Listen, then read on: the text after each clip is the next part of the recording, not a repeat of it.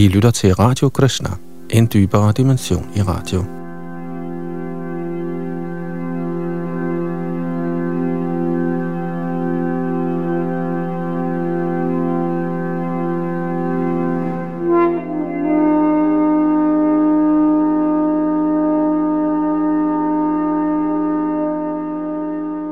Vi skal i denne time gå videre med Bhagavad Gita i den nye danske oversættelse, hvor vi sidste gang nåede frem til 16. kapitels 16. vers. Kapitlet her handler om guddommelige og dæmoniske egenskaber, hvilket vi fik eksempler på i sidste udsendelse, og som vi skal afslutte her og fortsætte med kapitel nummer 17, der hedder Troens inddelinger. Det er Yadunandan Das bag mikrofon og teknik.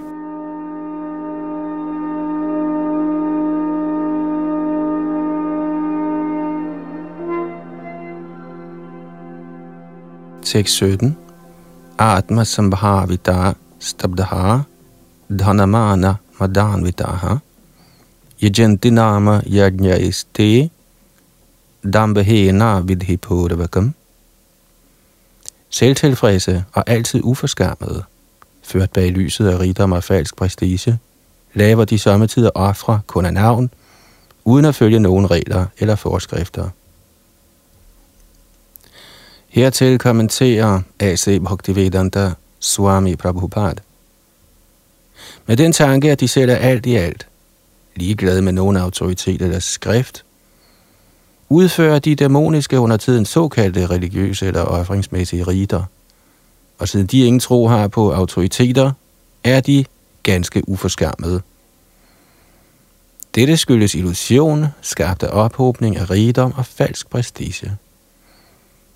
Samtidig tager sådanne dæmoner rollen som prædikanter, vildleder folket og bliver kendte som religiøse reformatorer, eller som inkarnationer af Gud. De gør et skue af ofre, eller også tilbyder de halvguderne eller opdigter deres egen Gud. Jævne mænd opreklamerer dem som Gud og yder dem tilbedelse, og de bliver af de tåbelige opfattet som fremskridende i religiøse principper, eller i den åndelige vidensprincipper. De antager den forsagende ordens klædedragt og hengiver sig til alskens nonsens i den påklædning. I virkeligheden er der en mængde restriktioner for den, som har forsaget denne verden. Dæmonerne bryder sig imidlertid ikke om sådanne restriktioner. De tænker, at den hvilken som helst vej, man selv kan skabe, er ens egen vej. Der er intet så som en standardvej, man må følge. Ordet avidhipo, det var gammel, der betyder en ligegyldighed over for regler og forskrifter, bliver især betonet her. Disse ting skyldes altid uvidenhed og illusion.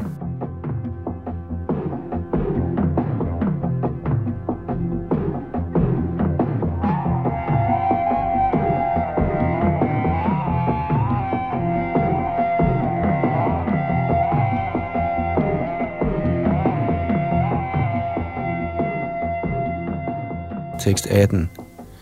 Ahankarang balang dada pankamang krodhang chasang shritaha mam atma paradeheshu pradvishanto bhyasu yakaha. Ført bag lyset af falsk ego, styrke, stolthed, begær og vrede, bliver dæmonerne misundelige på guddommens højeste person, der befinder sig i deres egne læmer samt i læmerne på andre, og bespotter den ægte religion. Kommentar. En dæmonisk person, der altid er imod Guds almagt, bryder sig ikke om at tro på skrifterne. Han er misundelig på både skrifterne og på guddommens højeste persons eksistens. Dette forårsages af hans såkaldte prestige og ophobning af rigdom og styrke. Han ved ikke, at det nuværende liv er en forberedelse på det næste liv. Uvidende herom misunder han i virkeligheden sit eget selv, såvel som andre – han begår vold mod andre kroppe og mod sin egen. Han er ligeglad med guddoms persons højeste kontrol, fordi han ingen viden har. I sin misundelse over for skrifterne og over for guddommens højeste person fremsætter han falske argumenter imod Guds eksistens og afviser skriftlig autoritet. Han opfatter sig som uafhængig og magtfuld i enhver handling. Han tænker, at fordi ingen kan måle sig med ham i styrke, magt eller rigdom, kan han handle på en hvilken som helst måde, og ingen kan stoppe ham. Har han en fjende, der kunne forhindre hans fremskridt i sanselige handlinger, lægger han planer for at slå ham ned med sin egen magt.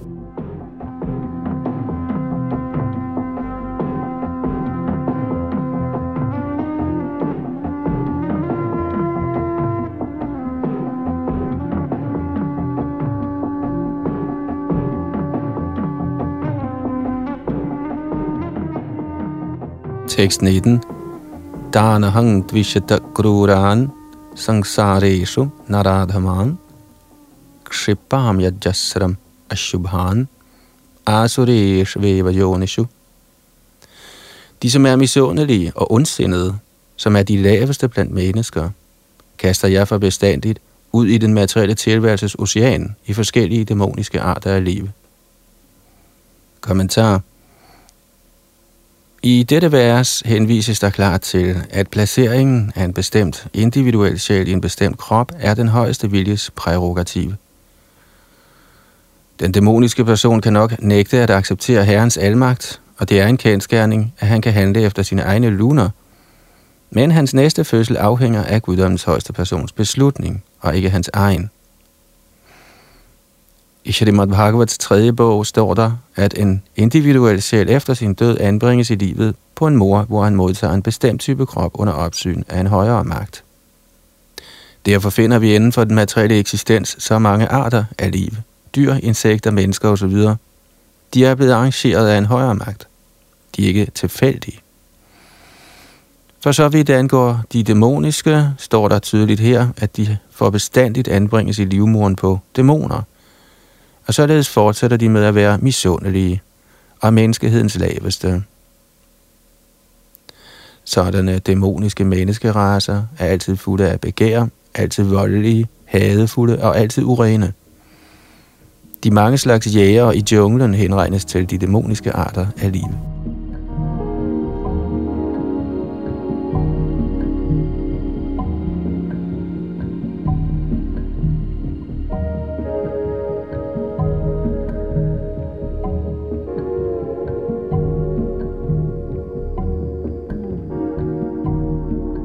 Tekst 20. Asuring yonimapana mudha janmani janmani mam prapyaiva gaunteya tato yantyadhamangatim. Grundet gentagende fødsler i de dæmoniske arter og søn af Kundi, kan sådanne personer aldrig nærme sig mig. Gradvist synker de ned til den mest afskyelige form for eksistens. Kommentar det er velkendt, at Gud er fuldstændigt barmhjertig.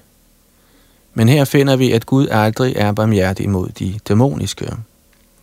Der står tydeligt her, at de dæmoniske mennesker i liv efter liv anbringes i livet på lignende dæmoner, og blotte for den højeste herres barmhjertighed bevæger de sig længere og længere nedad, således at de til sidst får kroppe ligesom dem af katte, hunde og svin.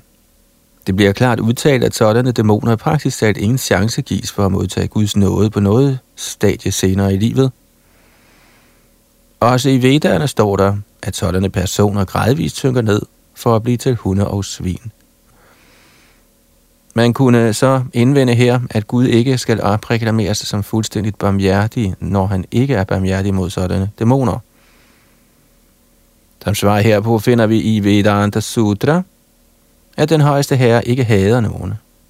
Placeringen af asuraerne eller dæmonerne i den laveste status af liv er blot endnu et aspekt af hans barmhjertighed. Under tiden bliver asuraerne dræbt af den højeste herre, men disse drab er også til deres fordel.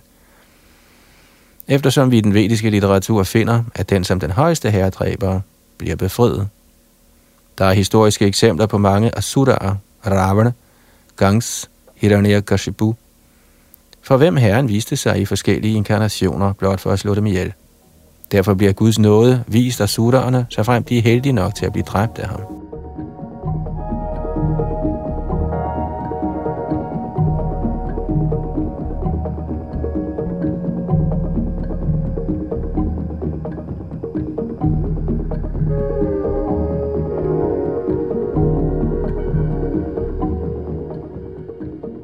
Tekst 21 त्रिविधं नरकस्येदं द्वारं नाशनमात्मनः कामक्रोधस्तथा लोभस्तमोगुणोऽभिजायते tasmad i tatrayang chajet. Tre porte fører til dette helvede. Begær, vrede og grådighed. En hver forstandig person må opgive disse, da de fører til sjælens fornedrelse. Kommentar. Begyndelsen på dæmonisk liv bliver beskrevet her. Man forsøger at tilfredsstille sin lyst, og når man mislykkes, opstår vrede og grådighed. Et fornuftigt menneske, der ikke ønsker at bevæge sig ned i de dæmoniske arter, må forsøge at opgive disse tre fjender, der kan dræbe selvet i en sådan grad, at man umuligt kan befries fra den materielle indvikling.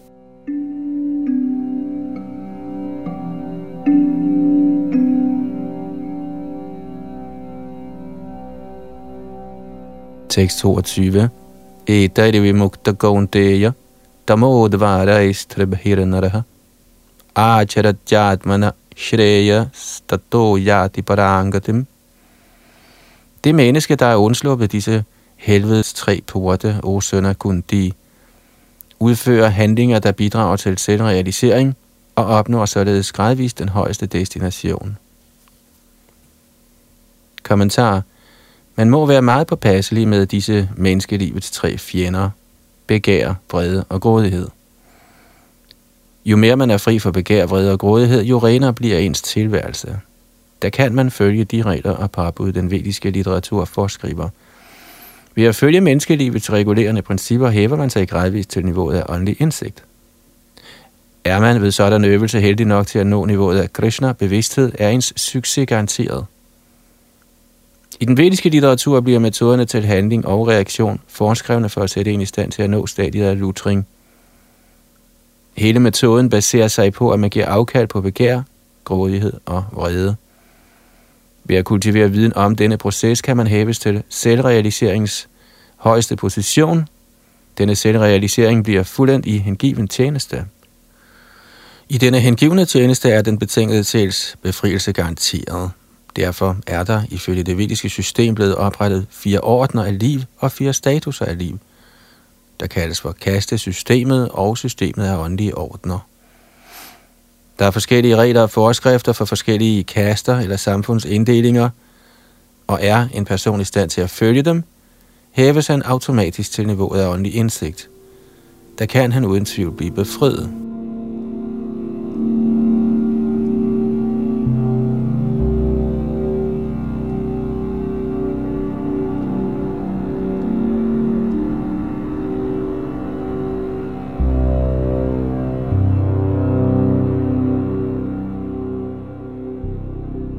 Tekst 23. Ja shastra vidhim utsrajya vartate kamakarata. Nasasidhim avapnoti nasukhangna parangatim. Han som forkaster skrifternes bud og handler efter sine egne luner, opnår hverken perfektion eller lykke, ej heller den højeste destination. Kommentar som før beskrevet bliver Shastra Vidhi, eller Shastras vejledning, givet til menneskesamfundets forskellige kaster og ordner. Det forventes, at alle følger disse regler og forskrifter. Hvis man ikke følger dem, og i stedet handler lunefuldt på basis af lyst, grådighed og vrede, vil man aldrig nå til fuldkomgørelse i livet. Med andre ord kan en person nok teoretisk kende alle disse ting – men hvis ikke han gør brug af dem i sit eget liv, skal han kendes som menneskehedens laveste. I menneskelivet forventes det levende væsen at være ved sine fulde fem, og overholde de regler, der gives til hævelse af hans liv til den højeste platform. Men hvis ikke han følger dem, nedværdiger han sig selv. Men selv hvis han følger reglerne, forskrifterne og moralprincipperne, og alligevel ikke til sidst ender på niveauet af at forstå den højeste herre, bliver al hans viden spoleret. Og selvom han accepterer Guds eksistens, er alle hans forsøg, medmindre han lader sig engagere i Herrens tjeneste, spoleret. Derfor må man gradvist hæve sig selv til niveauet af Krishna-bevidsthed og hengiven tjeneste. Det er der og der, at man kan nå det højeste fuldkommende niveau, ellers ikke.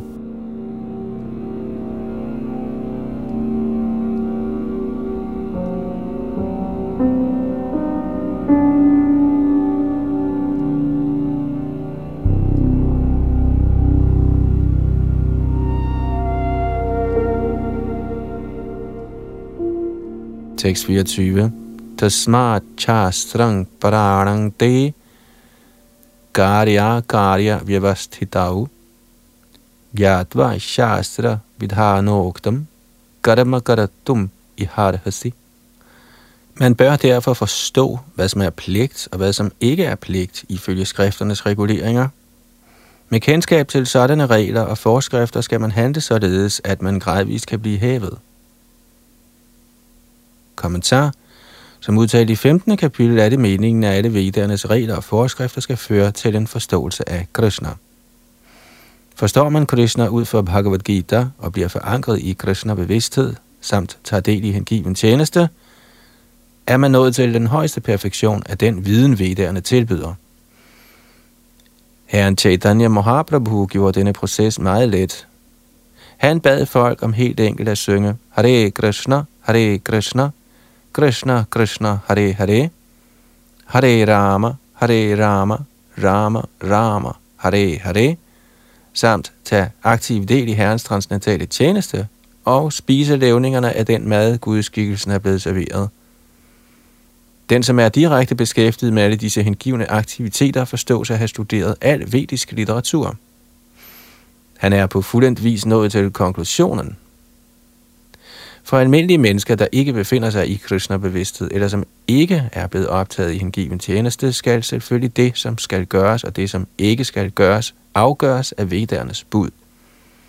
Man må handle derefter uden indvendinger. Dette kaldes for at følge principperne i Shastra, eller skrifterne. Shastra er blottet for de fire hovedsagelige mangler, der ses i den betingede sjæl. Mangelfulde sanser, tendensen til bedrag, sikkerheden for fejltrin og sikkerheden for illusion. Disse fire hovedsagelige mangler i det betingede liv gør en uegnet til at opstille regler og forskrifter. Derfor bliver reglerne og forskrifterne, som beskrevet i Shastra, der er hævet over disse mangler, accepteret uden forandringer af alle store helgener, acharyaer og store sjæle.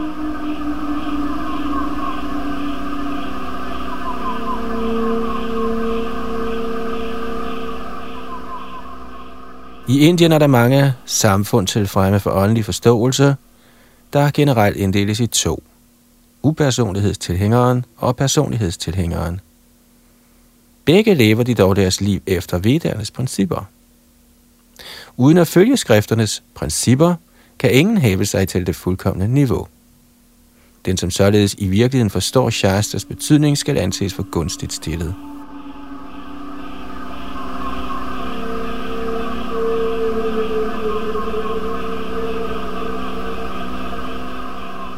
I menneskesamfundet er uvilje mod principperne for forståelse af guddommens højeste person årsagen til alle fald. Det er menneskelivets største forseelse. Derfor sørger Maja, guddommens højeste persons materielle energi, for altid at give os problemer i form af de trefoldige elendigheder.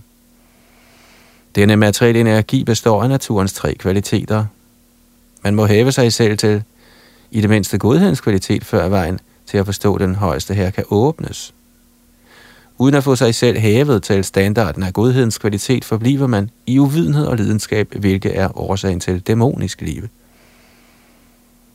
De, som befinder sig i kvaliteterne af lidenskab og uvidenhed, håner skrifterne, håner den hellige mand og håner den korrekte forståelse af guddommens højeste person. De adlyder ikke den åndelige mesters instruktioner, og de er ligeglade med skrifternes reguleringer. Til trods for at have hørt om den hengivne tjenestes herligheder, er de ikke interesserede. Således fabrikerer de deres egen vej til hævelse. Disse er nogle af manglerne i menneskesamfundet, der fører til den dæmoniske status af liv. Er man imidlertid i stand til at følge vejledningen fra en ægte åndelig mester, der kan føre en til vejen af højnelse, til det højere niveau, der bliver ens liv succesfuldt.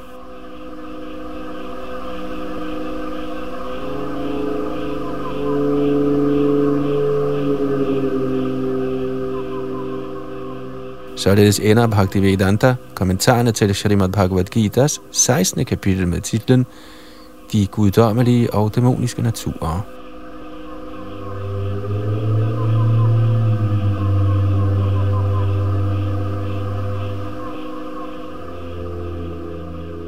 Bhagavad Gita, kapitel 17, Troens inddelinger, tekst 1.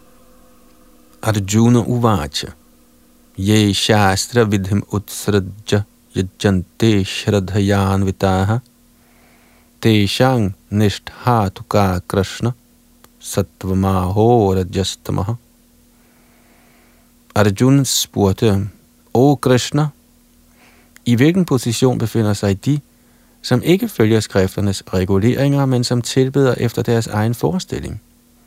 Er de i godhed, i lidenskab eller i uvidenhed? Kommentar. I 4. kapitel 39. vers står der, at den person, der tror på en bestemt slags tilbedelse, gradvist hæves til niveauet af viden og når til det højeste perfekte niveau af fred og trivsel.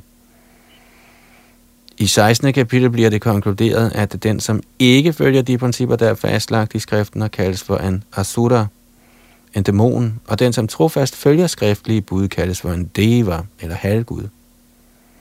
Men hvis man er tro mod regler, der ikke nævnes i de skriftlige anvisninger, hvad er dagens stilling? Denne Arjunas tvivl må fjernes af Krishna. Tilbeder de, som skaber en eller anden art Gud, ved at udvælge et menneske og anbringer deres tro i ham, i godhed, lidenskab eller uvidenhed? Vil sådanne personer nå til livets fuldkommende niveau? Er det muligt for dem at befinde sig i virkelig viden og blive hævet til det højeste perfekte stadie? Vil de, som ikke overholder skrifternes regler og bud, men som tror på et eller andet og tilbyder guder og halvguder, opnå succes i deres bestræbelser? Arjuna stiller Krishna disse spørgsmål.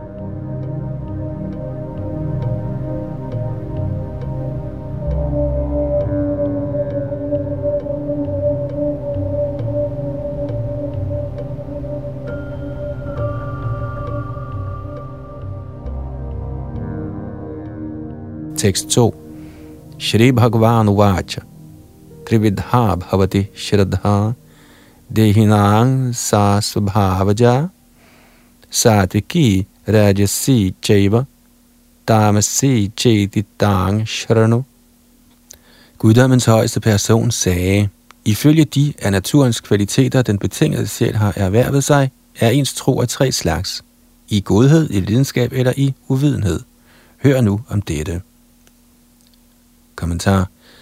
De, som kender skrifternes regler og anvisninger, men som ud af dogenskab eller magelighed opgiver at følge disse, er styret af den materielle naturs fremtrædelsesformer. Ifølge deres tidligere handlinger i kvaliteterne af godhed, videnskab eller uvidenhed, erhverver de sig en natur, der præges af en bestemt kvalitet. Det levende væsens omgang med naturens forskellige fremtrædelsesformer er foregået konstant – Siden det levende væsen er i kontakt med den materielle natur, erhverver han sig forskellige typer af mentalitet ifølge sin omgang med de materielle fremtrædelsesformer. Men denne natur kan ændres, hvis man omgås en ægte åndelig mester og retter sig efter hans regler samt efter skrifterne. Gradvist kan man ændre sin stilling fra uvidenhed til godhed, eller fra lidenskab til godhed, Konklusionen er, at blind tro under en bestemt af naturens kvaliteter ikke kan bidrage til at hæve en person til det perfekte niveau. Man må overveje ting nøje, med intelligens, i omgang med en ægte åndelig mester. Således kan man ændre sin stilling til en højere af naturens kvaliteter.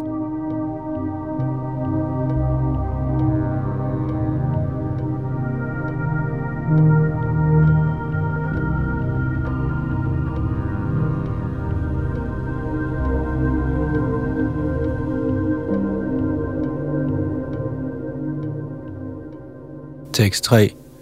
Satvan rupa sarvasya shraddha bhavati bharata. Shraddha mayo yang purusho yo yat shraddha saha. O søn af Bharat, ifølge ens liv under naturens forskellige kvaliteter, udvikler man en bestemt type tro. Det levende væsen siges at være af en bestemt slags tro ifølge de kvaliteter, han har erhvervet sig. Kommentar. En hver har en særlig type tro, uanset hvem man måtte være. Men ens tro anses for god, lidenskabelig eller uvidende ifølge den natur, man har erhvervet sig. Således vil man alt efter sin bestemte slags tro pleje omgang med bestemte personer. Nu forholder det sig således, at et hvert levende væsen, ligesom det udtales i 15. kapitel, oprindeligt er den højeste herres fragmentariske del af ej. Derfor er man oprindeligt transcendental til alle den materielle naturs fremtrædelsesformer. Men når man glemmer sit forhold til guddommens højeste person og kommer i kontakt med den materielle natur i betinget liv, skaber man sin egen position ved omgang med den materielle naturs forskellige mangfoldigheder. Den resulterende kunstige tro og eksistens er kun materiel. Selvom man styrer af et eller andet indtryk eller en bestemt livsopfattelse, er man oprindeligt nirgun eller transcendental. Derfor må man rense sig for al den materielle besmittelse, man har erhvervet sig, for at kunne genoprette sit forhold til den højeste herre. Det er den eneste vej tilbage, uden frygt, Krishna-bevidsthed. Befinder man sig i Krishna-bevidsthed, er vejen til hævelse til det perfekte niveau garanteret. Hvis ikke man lægger sig efter denne vej til indsigt i selvet, vil man med sikkerhed styres af naturens kvaliteter.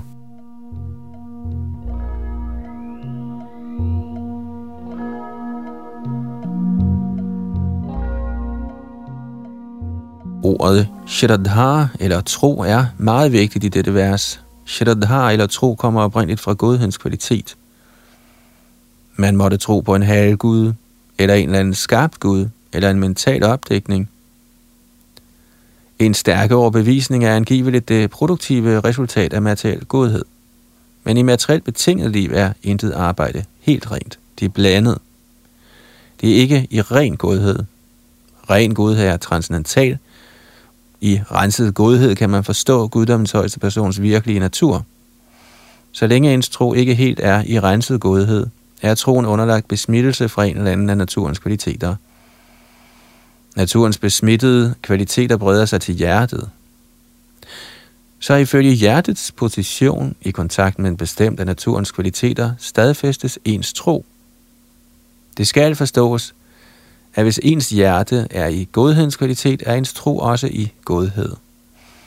Er ens hjerte i kvaliteten af lidenskab, er ens tro også i lidenskabens fremtrædelsesform. Og er ens hjerte i kvaliteten af mørke, illusion, er ens tro tilsvarende besmittet. Således finder vi forskellige slags tro i denne verden, og der er forskellige slags religion på grund af forskellige typer af tro. Det virkelige princip af religiøs tro befinder sig i kvaliteten af ren godhed – men fordi hjertet er besmittet, finder vi forskellige slags religiøse principper, så alt efter de forskellige typer af tro, er der forskellige slags tilbedelse.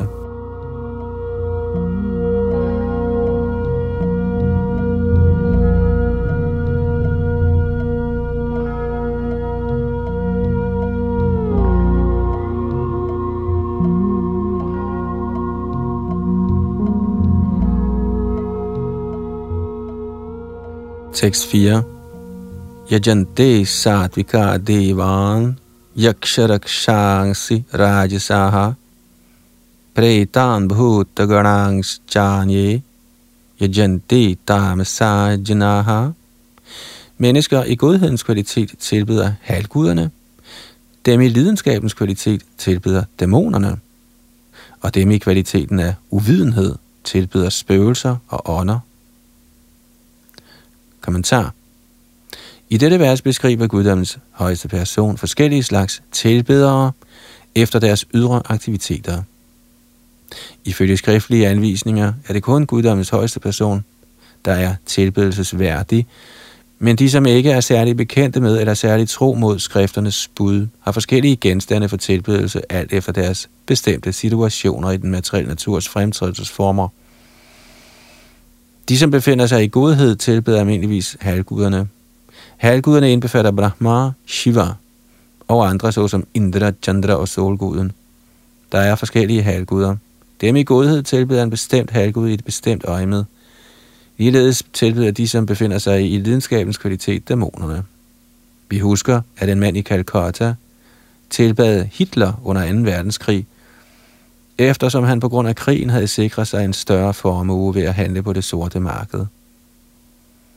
Ligeledes udvælger de, som befinder sig i, i fremtrædelsesformerne af lidenskab og uvidenhed, som regel et magtfuldt menneske som Gud. De tror, at enhver kan tilbedes som Gud, og samme resultat vil opnås.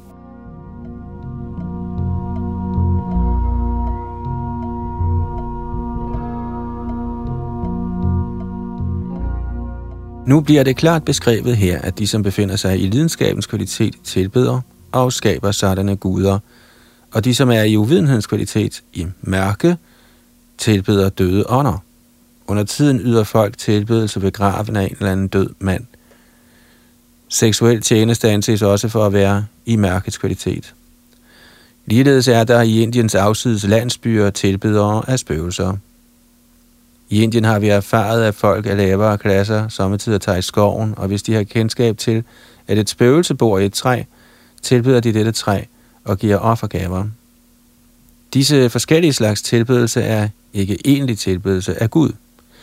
Tilbedelse af Gud er tiltænkt personer, der er transcendentalt placeret i ren godhed.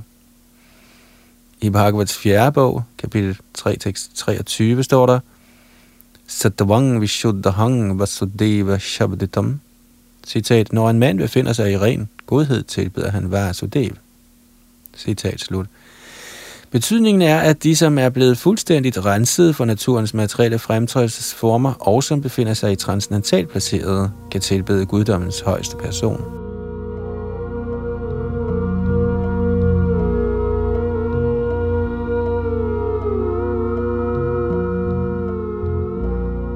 Upersonlighedstilhængerne befinder sig angiveligt i godhedens kvalitet, og de tilbyder fem slags halvguder. De tilbyder den upersonlige form af Vishnu i den materielle verden, der kendes som filosoferet Vishnu.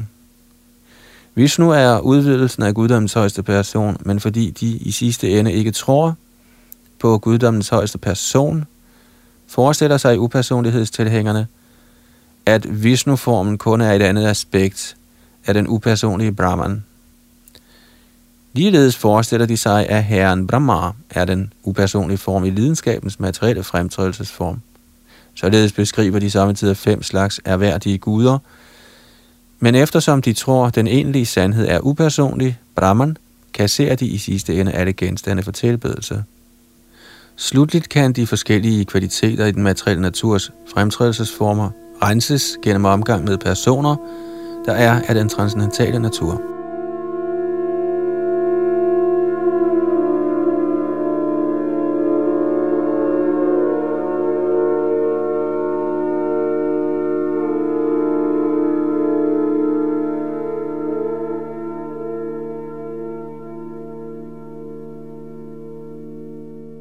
Tekst 5 og 6.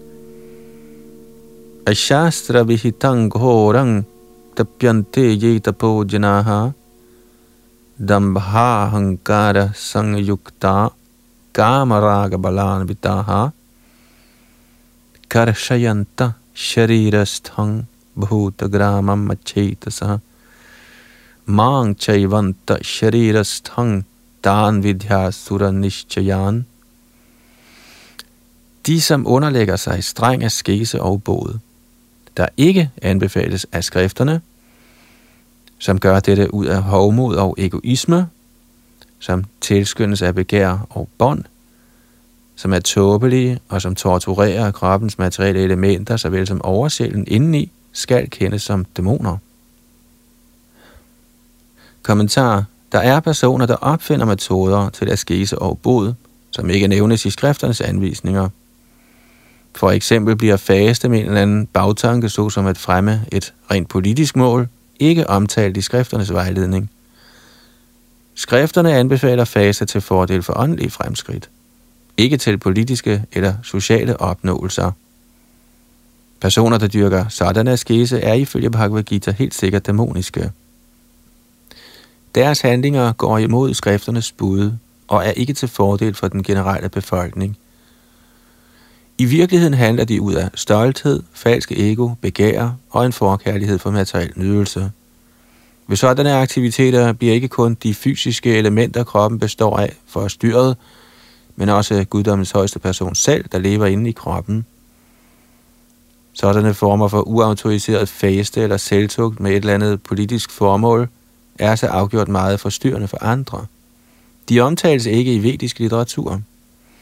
En dæmonisk person kan nok tænke, at han kan tvinge sin fjende eller andre grupperinger til at efterkomme hans ønske med sådanne metoder, men det hænder, at man dør under sådan faste.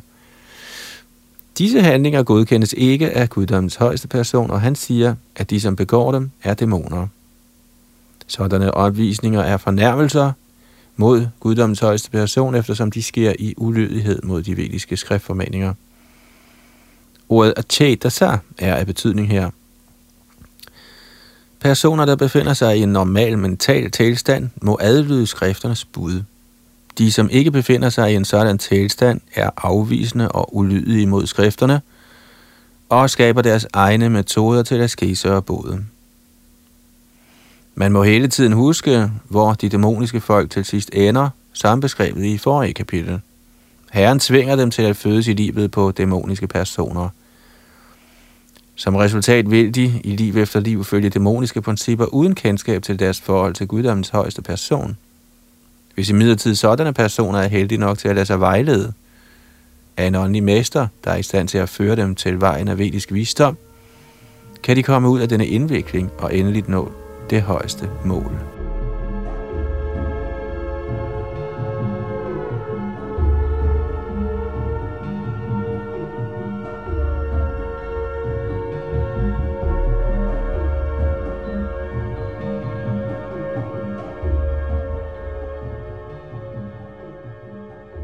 Tekst 7. Aharastvapi sarvasya trividho bhavati priyaha Yagyastapastatha danang deshang bhedamimang sharano. Selv den mad, hver person foretrækker, er af tre slags, alt efter den materielle naturs tre kvaliteter. Det samme gælder for ofre, askese og godgørenhed. Hør nu om forskellene på dem. Kommentar med hensyn til de forskellige situationer i naturens kvaliteter, er der forskelle i måderne, hvorpå man udfører ofre, selvtugt og godgørenhed. De foregår ikke alle på samme niveau. De, som er i stand til på analytisk vis at studere, hvilke udførelser, som er i hvilke af naturens kvaliteter, er i virkeligheden vise. De, som betragter alle slags ofre af mad eller godgørenhed som værende det samme, kan ikke skælne, og de er tåbelige. Der er forkyndere, der slår til lyd for, at man kan gøre, hvad man vil og opnå perfektion. Men disse tåbelige vejledere handler ikke i overensstemmelse med skrifterne. De fabrikerer metoder og vildleder den generelle befolkning.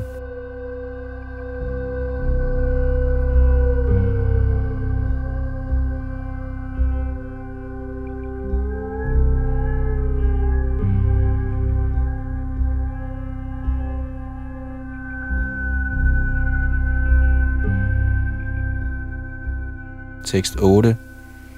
Ayus sattva balarogya sukha priti vivardhanaha. Rasya snigdaha sthira hardya ahara satvika priyaha. Mad, der afholdes af personer i godhed, øger levetiden, renser ens tilværelse og giver styrke, helbred, lykke og tilfredsstillelse – sådan mad er saftig, fed, nærende og glædende for hjertet.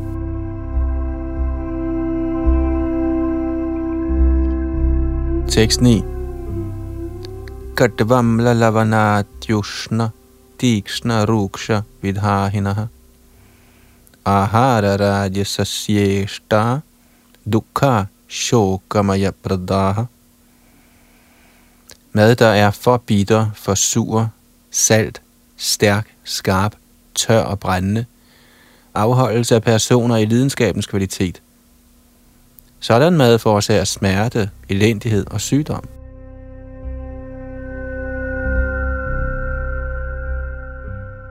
Tekst 10 Yada yamangata rasang bhuti pariyushitang chayat uchishtam apichamedhyang bhojanang tamasapriyam Mad, der tilberedes mere end tre timer, før den spises. Mad, som er uden smag, opløst og råden, samt mad, der består af levninger og urørlige ting, afholdelse af personer i mørkets kvalitet. Kommentar. Formålet med mad er at øge levetiden, rense sindet og yde læmelig styrke. Det er den seneste formål. I forgangne tider udvalgte mægtige autoriteter den mad, der på bedste vis bidrog til helbredet og forøgelse af ens levetid, såsom mælkeprodukter, sukker, ris, hvede, frugt og grøntsager. Den slags mad holdes i høj grad af dem, der befinder sig i kvaliteten af godhed. Visse andre fødevarer, såsom bagt majs og melasse, der ikke i sig selv smager særlig godt, kan gøres velsmagende, når de blandes med mælk eller andre fødevarer. De er da i godhedens kvalitet. Alle disse fødevarer er rene af natur. De er tydeligt adskilt fra urørlige ting som kød og spiritus. Fed mad, der nævnes i 8. vers, har intet at gøre med dyrisk fedt, der opnås ved slagtning. Dyrisk fedt er tilgængelig i form af mælk, der er den mest vidunderlige af alle fødevarer. Mælk, smør, ost og lignende produkter giver dyrisk fedt i en form, der udelukker nogen form for drab på uskyldige skabninger. Det skyldes udelukkende en umenneskelig mentalitet, at disse drab står på. Den civiliserede metode til at opnå pågrebet fedt er gennem mælk. Slagtning er en metode for lavere stående mennesker. Protein er tilgængeligt i rigelige mængder gennem ærter, dal, hvede osv.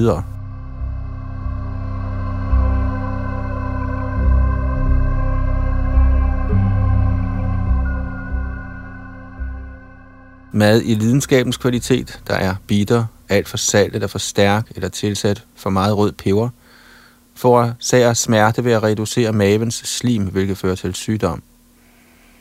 Mad i uvidenhedens eller mørkets fremtrædelsesform er i bund og grund den, der ikke er frisk. En hver slags mad, der tilberedes mere end tre timer før den indtages, undtagen prasad, mad tilbudt herren, anses for at være i mørkets kvalitet. Fordi den er ved at gå i opløsning, afgiver sådan mad en dårlig lugt, der ofte tiltrækker folk i denne kvalitet, men som frastøder dem i godhedens kvalitet.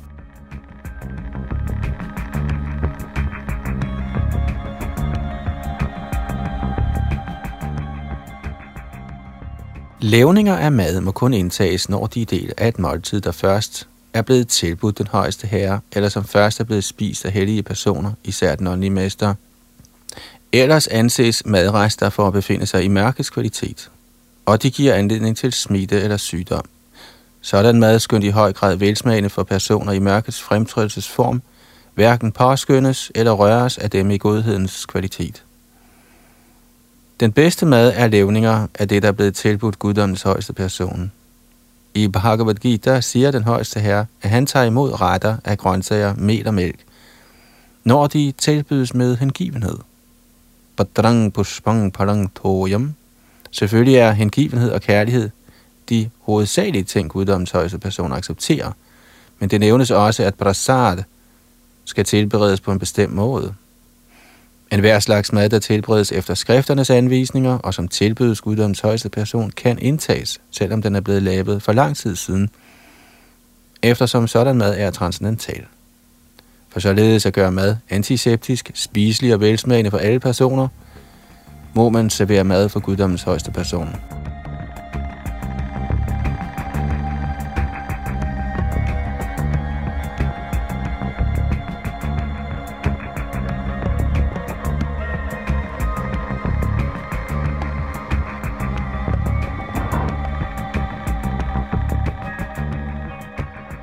Tekst 11 Appala kang shibhire yagyo vidhidishto ya ijate vashtavyam eveti manah samadhaya sasatvikah.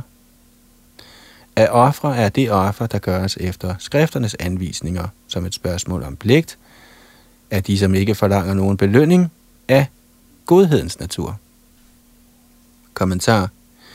Den generelle tendens er at frembære ofre med en eller anden bagtanke, men her står, at offer skal gøres uden sådanne ønsker.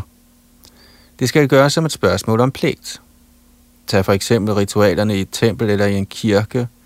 De gøres som regel med henblik på materielle fordele, men det der er ikke i godhedens kvalitet. Man skal besøge templet som et spørgsmål om pligt. Vise guddommens højeste person sin respekt og tilbyde blomster og mad uden nogen tanker på materielle fordele. En hver tænker, det er intet nytte at tage i templet for kun at tilbede Gud. Men tilbedelse i økonomisk øje med anbefales ikke i skrifterne. Man skal udelukkende tage derhen for at vise gudskikkelsen respekt. Dette vil anbringe en i godhedens kvalitet.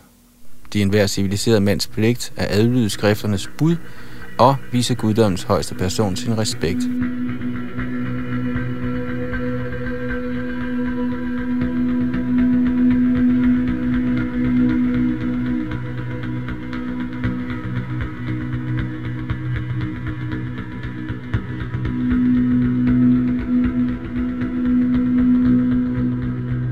Tekst 12. Abhisandhaya tupparang bharatam apichayvayat Ijati bharata shreshtha tangyagyang vidhirajasam. Men det offer, der gøres med henblik på en eller anden materiel fordel, eller på grund af stolthed, o du førende blandt Bharataer, skal du kende som befindende sig i kvaliteten af lidenskab.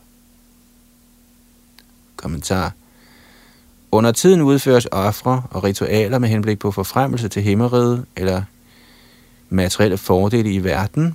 Sådanne ofre eller rituelle forestillinger regnes for at være i lidenskabens fremtrædelsesform.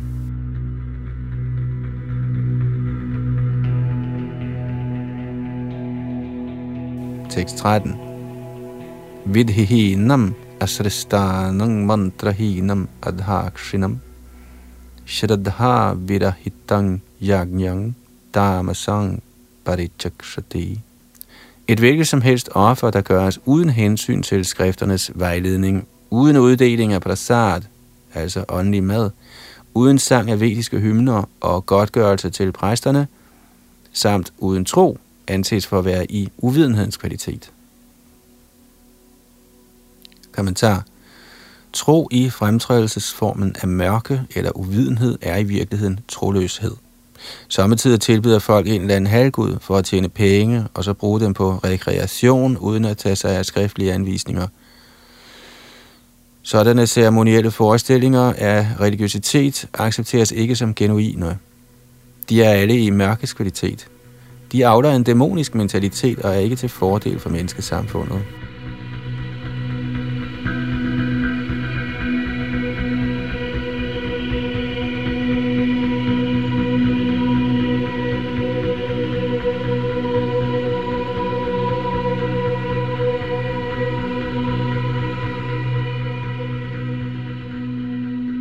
Tekst 14. Deva dvijya guru pragnya pujanang shaucham arjavam brahmacharyam ahimsacha sharirang tapa uchate. Kroppens askese består i tilbedelse af den højeste herre, brahminerne, den åndelige mester og overordnede såsom faderen og moderen, samt i renlighed, enkelhed, solibat og ikke-vold. Kommentar den højeste Gud forklarer her de forskellige typer af selvtugt og både. Først forklarer han kroppens askeser og selvtugt. Man skal vise respekt eller lære at vise respekt over for Gud eller halvguderne, de fuldendte og kvalificerede braminer og den åndelige mester, samt overordnet som faderen, moderen eller den hvilken som helst person, der er fortrolig med vedisk viden. Disse skal vises behørig respekt. Man skal lære at rense sig indvendigt og udvendigt, og man må lære at være enkel og lige frem i sin adfærd. Man må intet gøre, der er i modstrid med skriftlige påbud. Man skal ikke hengive sig til sex uden for det gifte liv, eftersom skrifterne kun godkender sex inden for ægteskabet, og ellers ikke. Dette kaldes for celibat. Disse er de bodsøvelser og askeser, der vedrører kroppen.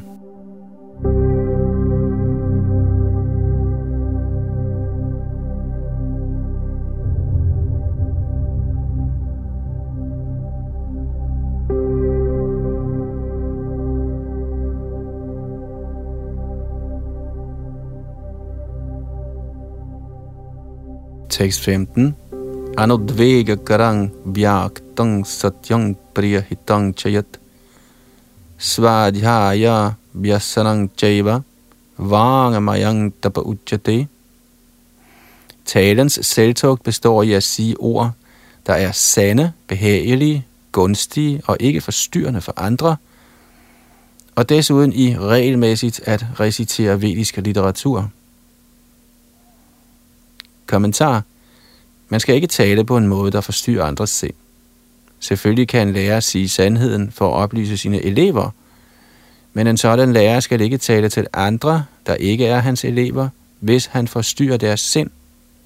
Dette er selvtugt for så vidt angår talen.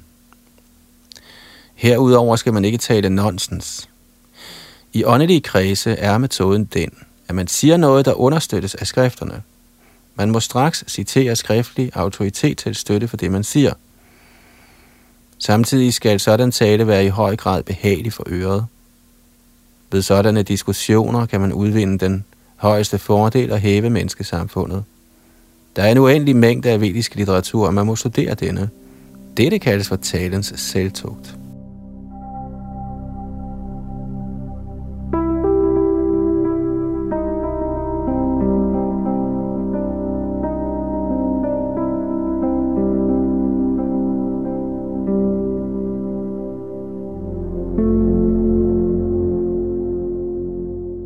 Tekst 16.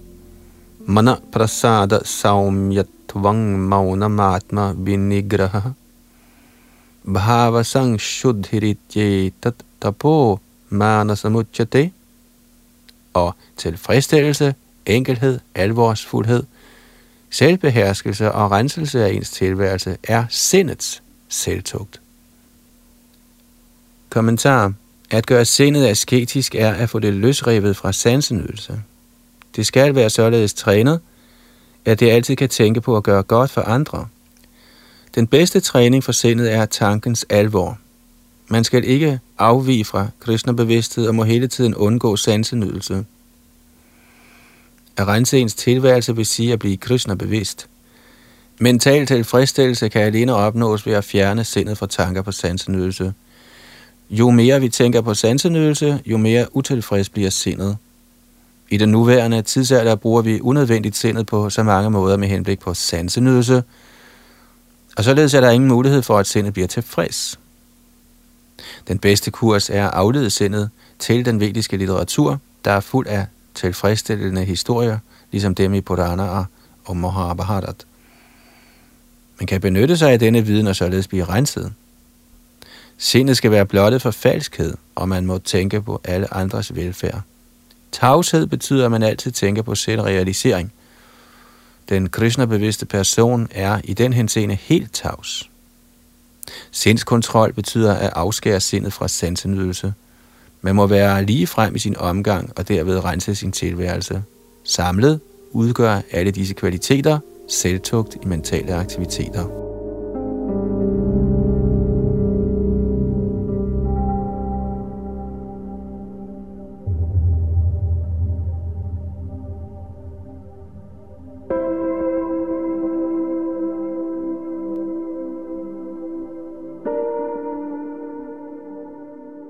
Tekst 17. Shraddhaya paraya taptang tapas tatrividhanganaraihi apala kankshibhiri yuktai satvikang parichakshati. Denne trefærdige askese, der praktiseres med transcendental tro af mennesker, der ikke forventer materielle fordele, men som alene handler for den højeste, kaldes for askese i godhed. Tekst 18 saktaramana pujarathang tapodambhena chaivayat kriyate tadiha proktang rajasang chalam adharuvam. Den bod, der gøres af stolthed og for at opnå respekt, ære og tilbedelse, siges at være i lidenskabens kvalitet. Den er hverken stabil eller varig. Kommentar under tiden ses det, at båd og askese udøves for at tiltrække folk og opnå ære, respekt og tilbydelse fra andre. Personer i lidenskabens kvalitet lader sig tilbede af underordnet og lader dem vaske deres fødder og tilbyde rigdomme. Sådanne arrangementer, der kunstigt opstilles af udøvere af askese, regnes for at befinde sig i kvaliteten af lidenskab. Følgerne er midlertidige, de måtte vedblive i nogen tid, men de er ikke varige.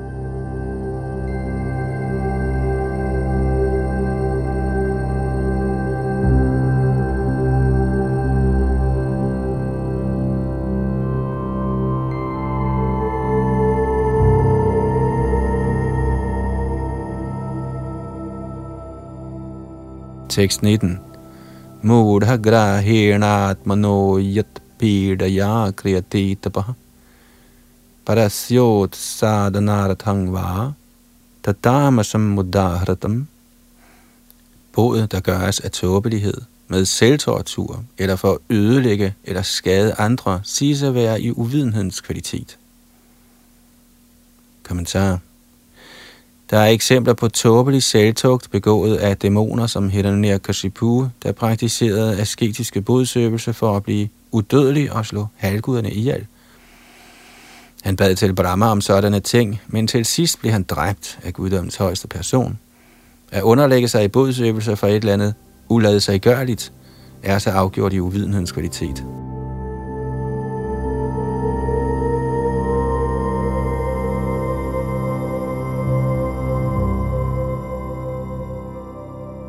Tekst 20. Datavyam iti yaddanang diyate nupakarine deshe kale cha patre cha tadanang satvikang smratam. Gudgørenhed ydet af pligt, uden forventning om gengæld, på rette tid og sted og til en værdig person, regnes for at være i godhedens kvalitet. Kommentar i den vediske litteratur anbefales godgørenhed til en person, der er optaget af åndelige aktiviteter. Der gives ingen anbefalinger om at yde godgørenhed uden skælden. Åndelig fuldkommengørelse er altid et hensyn. Derfor anbefales det, at godgørenhed ydes på et pilgrimssted samt under måne- og solformærkelser eller ved slutningen af måneden til den kvalificerede brahmin eller en Vaishnav hengiven eller i templer – sådan godgørenhed skal gives uden tanke på gengæld. Godgørenhed til de fattige gives sommetider ud af medlidenhed, men er den fattige mand ikke denne godgørenhed værdig, fører det ikke til nogen åndelige fremskridt. Eller med andre ord anbefales ikke ukritisk godgørenhed i den vediske litteratur.